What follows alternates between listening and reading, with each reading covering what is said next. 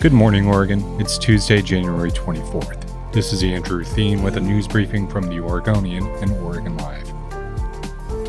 Conservation groups are suing the federal government to block a long disputed land swap on Mount Hood. The environmental groups claim the U.S. Forest Service is giving the owner of Mount Hood Meadows and Cooper Spur a sweetheart deal on land in government camp without protecting the north side of the mountain from further developments. The lawsuit is the latest piece in a dispute that's been brewing for decades, ever since Meadows first tried to build a new resort on land it owns near the Cooper Spur ski area. In 2009, Congress required the federal government swap land to protect the area north of the mountain. Conservation groups say the first deal reached was to provide a quote clean sweep protecting the area around Cooper Spur from construction and development and would effectively funnel all future building activity toward government camp. That deal, they say, would have involved Meadows trading about 770 acres of its land at Cooper's Spur for 110 acres of developable land at government camp owned by the federal government. The lawsuit was filed in U.S. District Court last month. Neither the Forest Service nor the ski resort commented on the story, citing the ongoing legislation. Portland saw another pedestrian struck and killed by a motorist early Monday.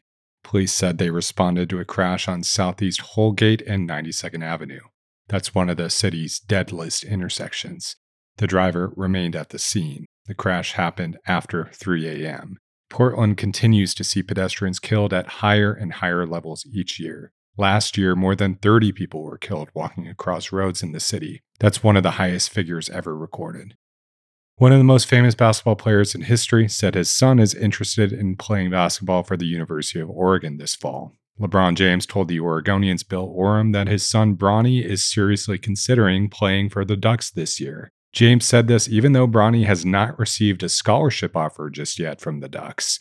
But LeBron told the Oregonian that he discussed the possibility with Ducks head coach Dana Altman last summer. Quote, he knows the interest, LeBron said, and it's mutual. LeBron spoke to the Oregonian and Oregon Live on his way out of Portland's Moda Center after scoring 37 points at a Lakers come from behind win over the Blazers. Quote, all I have to do is pick up the phone, LeBron said of Altman. Quote, if Bronny says he wants to go there, he's good enough, unquote. Bronny James is close friends with Mookie Cook, a former Jefferson High School phenom who is headed to Eugene this fall. Bronny James reportedly has Ohio State, USC, and Oregon as his top schools.